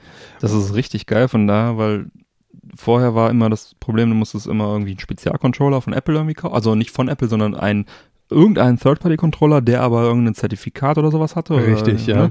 Und das, das Blöde daran war halt, dass die meisten Leute einfach keinen Controller hatten. Also wurden die Spiele auch nicht darauf optimiert. Wenn die jetzt aber sagen, hey, voll easy, du hast irgendeinen Controller rumfliegen, ja, PlayZ, Microsoft, was auch immer, einfach anschließen, dann werden auch mehr ähm, Auch Hersteller. dass den Microsoft Controller jetzt dafür fertig Ja, machen. Ne? Das war so das, wo ich mir dachte, irgendwas äh, stimmt da doch gerade in diesem Ja, Raumzeitkontinuum tatsächlich nicht mehr. Ein bisschen Richtung Gaming gehen und wie gesagt, dann werden auch einige Hersteller oder mehr Hersteller Mhm. sich dann auch darauf einlassen, mal eine vernünftige Controllersteuerung einzubauen, weil wenn echt nur so drei Leute das haben, ist halt kacke. Noch, noch effizienter wäre, wenn sie wirklich einen Controller beilegen würden oder so. Hm, Das wäre noch besser. Ja, aber ich sag mal, sowohl Sony als auch Microsoft haben jetzt ja so viel Erfahrung in Sachen Controllern. Nee, nicht, äh, nicht, wegen, äh, nicht wegen der Qualität des Controllers, sondern, also die sind perfekt dafür. Nur wenn du etwas beilegst, kannst du davon ausgehen, kannst du voraussetzen, dass die Nutzer einen haben. Und Ja. wenn du nicht davon ausgehen kannst, dann wirst du dein Spiel eventuell nicht auf irgendwas optimieren. Hast du So, recht. Und wenn du ja. weißt, jeder hat so einen Apple-Controller zu Hause, wird auf jeden Fall mindestens ein Control-Scheme Scheme perfekt für den Apple-Controller vorgesehen Mhm. sein. Und sonst haben halt das nur jedes fünfte oder zehnte Spiel. Ne? Naja. Ja. Ach ja, endlich. So, gute Sache. Ist auf jeden Fall ein abgefahrenes und sehr, sehr cooles Update. Mhm. Ein schönes Paket in Kombination mit Apples kommendem Spieledienst Apple Arcade, Mhm. in dem der User ähnlich wie bei Microsofts Game Pass Schon wieder. ja, alle. Sie machen es alle. Ja, Ja. absolut. Für eine monatliche Gebühr von 9,99 Euro Zugriff auf zunächst 100, hier sogar exklusive Vollpreisspiele haben wird. Mhm. Ja, 100 scheint so die magische Zahl bei diesen ganzen Diensten zu sein, ne? 10 Euro, ja. 100 Spiele monatlich zahlen, bitte. Also so langsam bewegt sich da Apple wohl auch so ein bisschen in Richtung Konsole. Ja, Ganz, ganz vorsichtig. endlich. Also Apple TV ist ja prädestiniert dafür und ja, und ich, was ich hier gut finde, ist, äh, die Betonung liegt ja hier auf 100 Vollpreisspiele für 10 Euro. Denn äh, diese Free-to-Play-Games, ne, die sonst die iOS-Plattform dominieren, sind halt hier außen vor, sondern es geht hier wirklich darum, Vollpreisspiele einmal kaufen, äh, alle Level besitzen, na gut, in dem Fall mieten sozusagen, ne, für 10 Euro im Monat. Es geht also wirklich um Vollpreisspiele und äh, damit hast du dann ein bisschen mehr Gaming-Kultur halt auch auf, auf dem Apple TV, weil Free-to-Play-Spiele machen, da hilft dir auch ein Controller nichts. Wenn du ein vernünftiges Gamepad hast und dann wieder mit dem Free-to-Play-Mist dran bist, äh, hast ja nichts gewonnen. Von daher ist das ein schöner Schritt in Richtung Gaming-Kultur auf iOS-Plattformen bewahren. Vollpreisspiele bewahren. Gute Sache. Fein.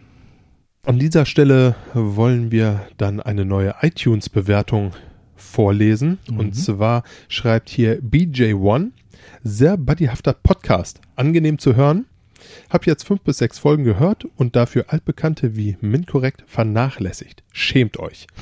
Kleiner Verbesserungsvorschlag, weniger News, die kostenlosen Spiele der Online-Service fühlen sich an wie Lückenfüller. Erst recht, wenn kein wirklich nennenswerten dabei sind. Dafür mehr eigene aufbereitete. Ja, ich möchte mal sagen, vielen, vielen Dank dafür. Erstmal vielen Dank für die Bewertung mit Text. Mit Text, gut, ja. schön. Und auch äh, konstruktive Kritik ist tatsächlich immer willkommen. Ja, danke. Mich würde an der Stelle interessieren, wie das auch unsere anderen Zuhörer so sehen. Seht ihr das auch so, dass die PS Plus bzw. Games with Gold Spiele eher Lückenfüller sind, so wie es BJ1 ist, sieht? Oder seht ihr es, euch vielleicht, ja. interessiert es euch eher mehr? Mhm. Ja, ähm, äh, wir haben äh, auch gemerkt, dass das äh, in der Vergangenheit ein bisschen lang war, deswegen haben wir das jetzt mal ein bisschen gestrafft. Zumindest kurz er erwähnt, was es so gibt und einen Satz zu jedem Spiel, da sind wir in fünf Minuten durch. Deswegen klaut uns das relativ wenig Sendezeit. Wir finden es persönlich immer sehr interessant. Ich finde auch spannend, wie sich jetzt das so mit dem Game Pass entwickelt und Game Pass Ultimate und Uplay Plus und wir werden sicherlich nicht dazu übergehen, da sämtliche Spiele Nein. vorzulesen, aber ich finde halt die Entwicklung an sich sehr spannend. Das äh, PS Plus und äh, Games with Gold war halt bisher einfach so, waren so die Dienste, die man so haben hatte, wenn man, wenn man auf der Plattform ist eigentlich. Deswegen äh, haben wir gedacht, dass das die meisten auch interessiert. Ähm, ja, also wir werden es auf jeden Fall in Zukunft auch weiterhin kurz und knackig halten. Und wenn jetzt aber ganz viel Feedback von euch kommt, hey, boring, vielleicht verzichten wir auch ganz drauf. Fairerweise muss man sagen, wir waren da tatsächlich auch oftmals so ein bisschen geteilter Meinung. Mhm. Ne, es gab äh, Monate, wo ich mir gesagt habe, Mensch, das ist total geil, was da im Angebot Ja. ist und mich riesig darüber gefreut habe. Allerdings, äh, und auch da habe ich ja dieses Jahr keinen wirklichen Hehl draus gemacht, das ist jetzt der erste Monat, wo ich sage, Ja. Mensch, da sind mal Games dazwischen, die ganz cool sind. Ansonsten saß man da tatsächlich auch öfters so in der Vorbereitung und ich sage, ich habe da keinen Bock drauf. Ne? Das ist wirklich so traurig, was die Jungs gerade machen und da uns dafür anbieten. Ja. Äh, Ich bin halt der nicht so- Meinung, wenn, dann sollten wir es auch durchziehen und damit keine Lücken aufkommen lassen und nicht nur dann irgendwie alle drei Sendungen das äh, kurz mal erwähnen. Deswegen, ähm, ja, Gebe ich dir recht. Ich meine, jeder Jack ist ja auch anders. genau. Die einen interessieren die Games, die anderen wieder nicht so sehr. Ähm, wie gesagt, eure Meinung wäre uns da gar nicht mal unwichtig. Teilt uns Discord. einfach mal mit. genau. Und, einfach äh, im Discord mal schreiben. An dieser Stelle BJ1, vielen, vielen Dank. Danke für die Bewertung, denn äh, das hilft uns sehr. Das hat uns auch direkt wieder in die, in die Charts kurz reingedrückt. Äh, deswegen, also wirklich vielen, vielen Dank dafür und auch an alle anderen. Bitte bewertet uns, wenn ihr es noch nicht getan habt. Wir würden uns sehr freuen. iTunes oder Podcast-App auf äh, iOS-Device. Einfach kurz die fünf Sterne dalassen. Wenn ihr möchtet, gerne einen Text verfassen, müsst ihr nicht. Fünf Sterne reinklicken, dauert ein paar Sekunden. Ähm, kann man auch auf dem PC machen. Wären wir euch sehr, sehr dankbar. Vielen Dank für alle, die es bereits getan haben. Jo, vielen, vielen Dank. Jo. So, dann kommen wir zu den Picks diese Woche. Mike, hast du einen Pick? Was glaubst du? Er nicht. Ich auch. Ich habe einen Pick, denn ich habe in der Pre-Show schon kurz angeteasert, ich habe mir eine Soundbar besorgt für meinen Fernseher. Löblich. Ja, mein äh, Sony Bravia Flachbildfernseher, der KD55XE8505. Wer kennt ihn nicht? Dem bin ich eigentlich sehr zufrieden, aber der Sound ist halt ein bisschen dünn. Das haben auch die Tests immer schon gesagt so und ähm, ja, jetzt so langsam, also für, keine Ahnung, irgendwie äh, eine Tagesschau reicht's, aber wenn man halt einen Film gucken will, dann ist das schon leider ein bisschen dünn.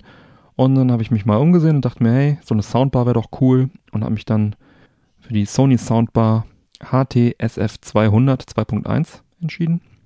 Die kostet laut Hersteller 199 Euro. Bei Amazon war die für 130 drin und äh, hat ein, äh, ist ein 2.1-System mit Subwoofer und Virtual Surround und äh, bietet auch dieses ARC-System, ARC-System. Damit kann ich äh, mit der TV-Fernbedienung alles wie gewohnt steuern. Ne? Das ist ARC-Technologie. Gibt es ja auch bei der PS3, dass dann halt über das HDMI-Kabel äh, das Device mit dem äh, Fernseher kommuniziert und so kann ich zum Beispiel auch an meiner PS3 den Blu-ray-Player mit der Fernsehfernbedienung steuern. Das ist dann immer ganz, ganz praktisch, wenn man halt nicht zocken will und keinen Controller noch irgendwie zum Blu-ray gucken dazu haben möchte. Und so funktioniert das auch mit dieser Soundbar. Die geht mit dem Fernseher an, die geht mit dem Fernseher aus. Ich kann die komplett über die Fernsehfernbedienung fernsteuern.